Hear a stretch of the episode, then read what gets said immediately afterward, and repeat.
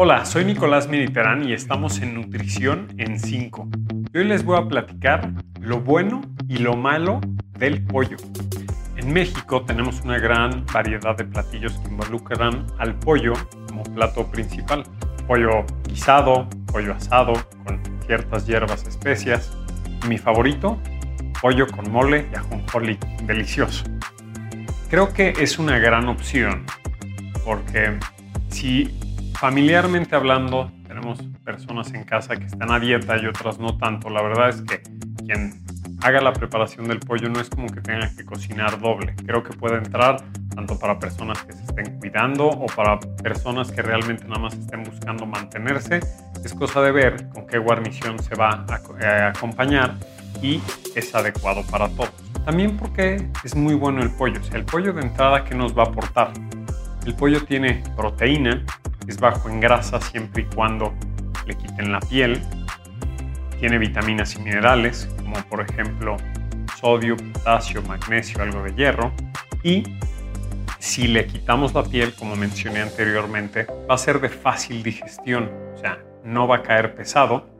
Y el consumo de proteína, acuérdense que es importantísimo para todos en casa, para niños, para adolescentes, para adultos y para adultos mayores.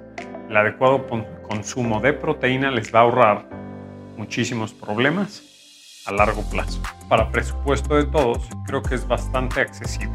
Lo malo del pollo. ¿Realmente hay algo malo?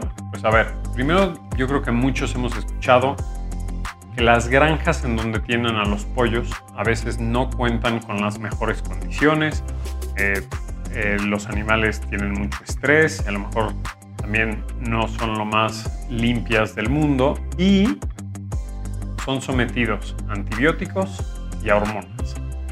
Entonces, creo que esto existe.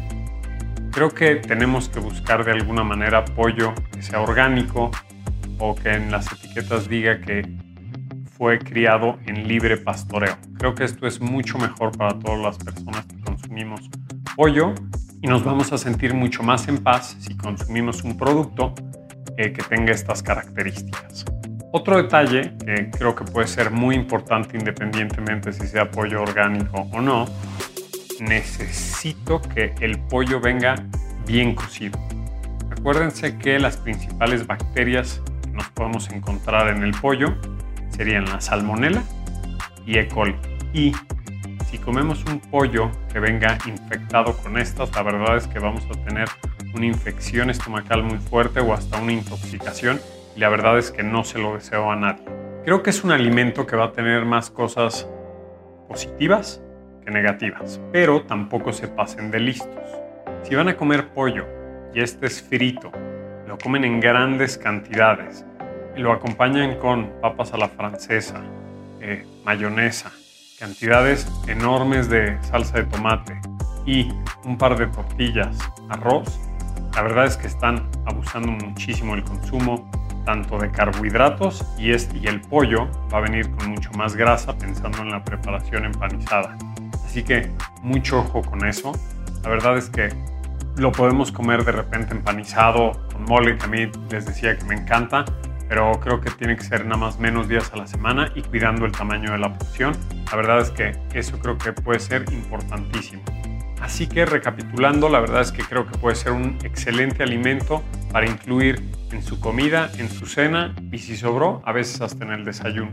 Van a tener un gran aporte de proteína, es decir, van a cubrir este requerimiento. Eso les va a ayudar a su metabolismo, para su masa muscular, para que estén saludables Ojo con sus carbohidratos, lo pueden comer todos y la verdad es que disfrútenlo. Espero les haya gustado. Si hoy consumen pollo, buen provecho.